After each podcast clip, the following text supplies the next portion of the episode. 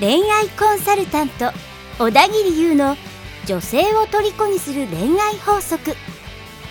ポッドキャスト小田切優の女性を虜にする恋愛法則は女性関係に悩んでいる男性向けに恋愛がうまくいくノウハウを伝授し延べ5600人以上の恋愛をサポートしてきた小田切優がお送りする女性から求められるような男に生まれ変わる番組ですそれでは本日の番組をお楽しみください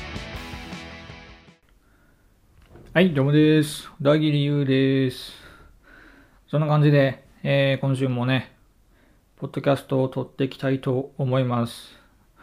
なんか毎回ここのセリフ同じような気がするかもしれないですけど、あの、それはね、気のせいなんで、あの、軽くね、さっとスルーしてもらえればなと思います。はい。で、えー今回はですね、えー僕のコンサル生の中とかでも結構もらう相談で多い内容をね、えーポッドキャストを、え聞いていただいている、えあなたにお伝えして、まあね、その、あなたの恋愛活動に役立ててほしいなと思います。はい。で、その相談内容は何かと言いますと、えーカフェの店員を好きになったんですけど、どうやって、えー連絡先を交換したらいいですか？っていう内容です。はい。まあ、カフェの店員さんはね、まあ、僕も結構スタバとかね、行くんですけど、まあ、可愛く見えますよね。うん、可愛く見えます。うん。まあね、居酒屋の店員とかも結構可愛く見えるんですけど。で、えーまあ、どうやったらね、その子と、こう、関係深めれるかっていうことなんですけど、まず、えーうまくいかない人の考え方を先に知ってもらおうかなと思います。はい。で、まあ、あの、まあ、すでにね、どれぐらい声をかけれてるか、どれぐらい話をできてるかっていうところにもいるんですけど、大体うまくいかない人の考え方っていうのはもう決まってます。はい。うまくいかない考え方をしてるんで、まあそれはうまくいかないよねっていう話で。じゃあそれは何かっていうと、えーまず連絡先を聞いて、そこから、えー食事に誘う。で、そこから、えー告白するなり、まあね、えーゲットするなりっていう考え方なんですけど、まず最初にこう、連絡先をどうやってゲットしようかみたいな考えになるわけですけど、あの、これはね、そもそも結構難しいです。いきなり、そのね、いや、あの子の連絡先ね、えー LINE ID とかだと思うんですけど、今なら。どうやって、ね、連絡先交換しようって、どうやったら教えてくれるんだろうみたいな感じで接しちゃうと、やっぱ、あの、警戒させてしまいます。うん。警戒させてしまうので、それはなかなか難しいですよ。連絡先教えてくれないですよ、なかなか。で、まあ、その、じゃあなんでそういう気持ちになるかって、なんでね、いきなり連絡先を聞いちゃうようなことをするのかっていうと、それも単純にね、あの、焦りすぎなんですよ。焦りすぎです。物事にはね、こう、順序っていうのがあるので、いきなりね、そこをすっ飛ばして、いきなり連絡先聞いちゃうみたいな、イエーイみたいな感じで言っちゃうと、やっぱり、警戒させてしまいますよね。壁を作らせてしまうので、うん、それも連絡先っていう、連絡先交換できないどころか、下手すればね、なんか、ああ、あの人また来たわ、みたいな。うわー、みたいな感じで取られる可能性もあります。うん。で、えーうまくいく人は、どういう考え方をしてるかっていうと、あの、細かく段階を踏んで、こうアプローチしていくっていうことができています。うん。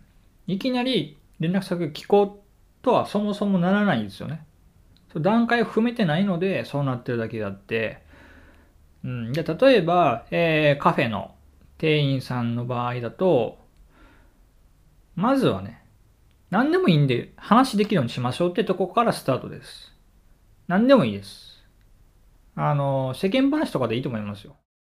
僕もこういう場合って大体世間話とかから入って、で、次に、えー、また店行って、また世間話とかをして、で、そっから徐々に向こうに覚えてもらって、で、そっからあの仲良くなってみたいな。で、その先に連絡先をこう、ゲットするっていうところが待ってるんですよね。うん。で、連絡先を交換できたら、あとはその LINE でやり取りしたりとか、まあね、通話をしたりとか、そっからまあデートですよね。っていうこともできるようになるわけであって、まあ、そもそもね、最初の入り口を間違えてしまうと、もうその後全部なくなってしまうんですよね。うん。こうなるとなかなか辛いですよね。辛い。で、えー、カフェの店員さんは割とね、あの、オーダーしてから出てくる前に時間あったりするじゃないですか。なので結構ね、話しやすいっちゃ話しやすいんですよね。うん。これが例えばコンビニの店員さんとかであれば、ピッピッピッってやってね、えー、482円です。1000円お預かりします。お釣りです。バイバイみたいな感じじゃないですか。もう淡々と進むので、なかなか、こう、会話もね、できなかったりするんですけど、カフェの場合は、うん、例えばスタバとかと結構、ね、なんとかペチーノとかあるじゃないですか。とか、あの、ケーキとかね、クッキー系もあったりとか、するので、まあ、会話のネタなんていっぱいあるわけですよね。なので、まずは、そういうとこで世間話をすると。うん。で、ここでどれぐらい、え仲良くなれるかっていうのが、まあ、勝負になるんですよね。うん。で、まあね、こういうことを言うと、うわ、なんかちょっとめんどくせえな、みたいな。小田切なんかめんどくせえこと言ってんな、って思うかもしんないんですけど、いや仮にですよ、仮に、あなたがね、相手の超ドストライクのタイプで、いきなり連絡先をね、ゲットしたとしても、やっぱね、その後継続するのって難しいんですよね。なかなか難しいです。なので、段階を踏んでいきましょうってことです。うん。段階を踏みましょう。これすごい大事です。めちゃくちゃ大事です。これはあの今回のカフェの店員さんだけじゃなく、まあなんか出会い系とか、なんかパーティーとかで知り合った子も同じで、もういきなりどうにかしようとしないってことですね。いきなりすっ飛ばして、なんか同行しようとしても、それはね、なかなか難しいですよ。うん。やっぱりね、モテない人ほどそういう、なんですか、言い方ですけど、短絡的なね、こう、もう自分の気持ち任せでね、こう、やりてえやりてえやりてえみたいな、そういう考えのもとにこう動いちゃうんで、それ結果もう撃沈するしかないんですよね。うん。なので、まず、何でもいいから話してみると。世間話をするっていう、そこだけに集中してほしいと思います。次に、えー、何を話していくかですよね。はい、何を話していくかってことなんですけど、いきなり、なんですかね、好きなアーティスト誰ですかみたいな。とか、これもおかしいですよね。会話としてはおかしいので、あの、自然な感じで、例えば、うん、例えばここの店初めて来たんですけど、いやなんかめっちゃ雰囲気いいっすね、みたいな。とか、僕であれば、なんかあんまり考えないでいくんですけど、いやなんかこの時間初めて来たんですけど、結構空いてるんですね、みたいな。そしたら大体向こうが、あ、そうなんですね、そうなんです。この時間は結構空いてますね、みたいな感じで。とか、まあ言ってくるんで、おはようございます。また来ます。みたいな。なんかそういう、なんですか、普通のお客さん。普通のお客さんの枠を出なくていいんですよ。この段階では。うん。でここでなんか、えなんか、えらい突っ込んでくんな、みたいな。なんかプライベートなことを突っ込んでくるなって思われたら、もう次に繋がらないんで、ここではもう、いい格好しなくていいんですよ。普通のなんか愛想のいいお客さんうん。なんか感じいいお客さんみたいな感じだと、まあ次また来た時に、あ、あの時の感じいい人だみたいな感じになるじゃないですか。うん。だからこれも段階ですよね。踏むべき段階なんですよ。まずはお客さんの中でも、話しかけてくれるいいお客さん、愛想のいいお客さんっていうイメージを持ってもらうと、その後つながりますよね。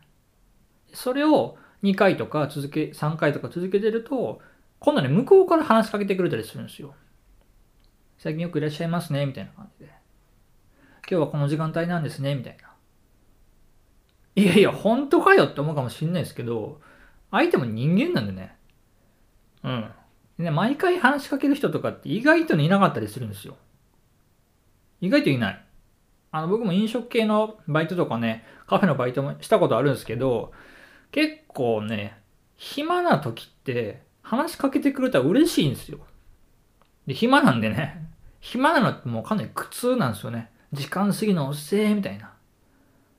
だからそういう時にね、パッてなんか世間話でも話してくれたらね、あ、なんか普通に話しますよね。ああ、ラッキーみたいななんか話しかけてくれたから。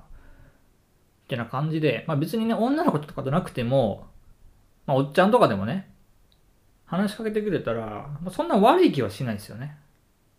うん。なので別に躊躇する必要はないですよ。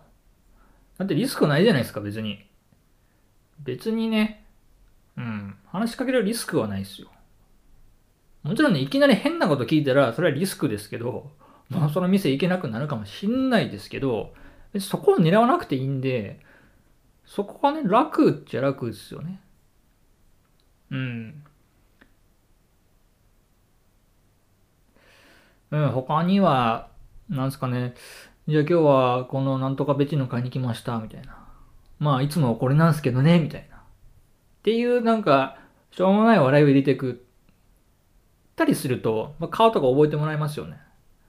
そしたらもう普通の会話が成り立っていくんですよね。自分とそのことの間に。うん。けど、そこに行くにはまず、とにかく声をかけると。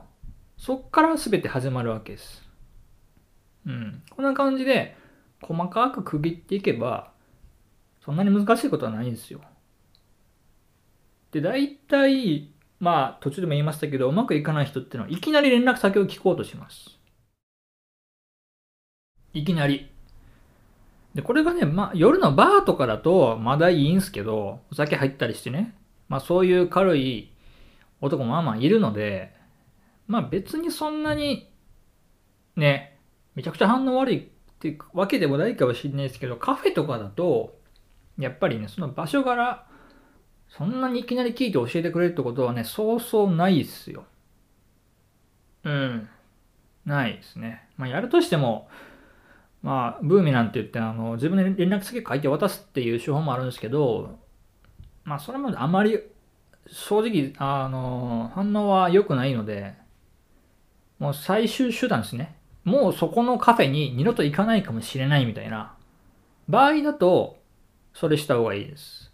なんでかっていうとね、その何回も通えないんで、それはまあしょうがないっちゃしょうがないですね。例えば出張とか、うん、出張で海外、海外じゃねえや、県外行って、年に1回行くか行かないか分かんないぐらいであれば、それはもう、ね、自分で連絡先を書いて渡すっていうのはもう、そうするしかないので、まあ、そういう場合だとありですね。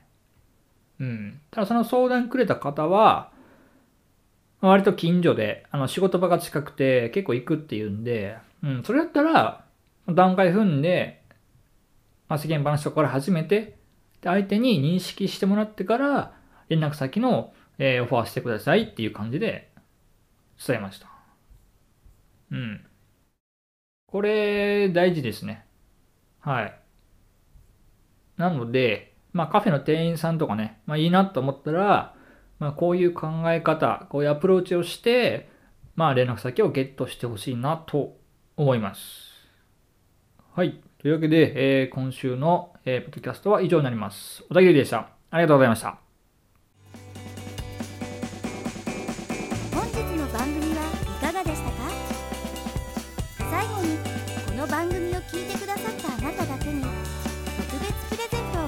しています。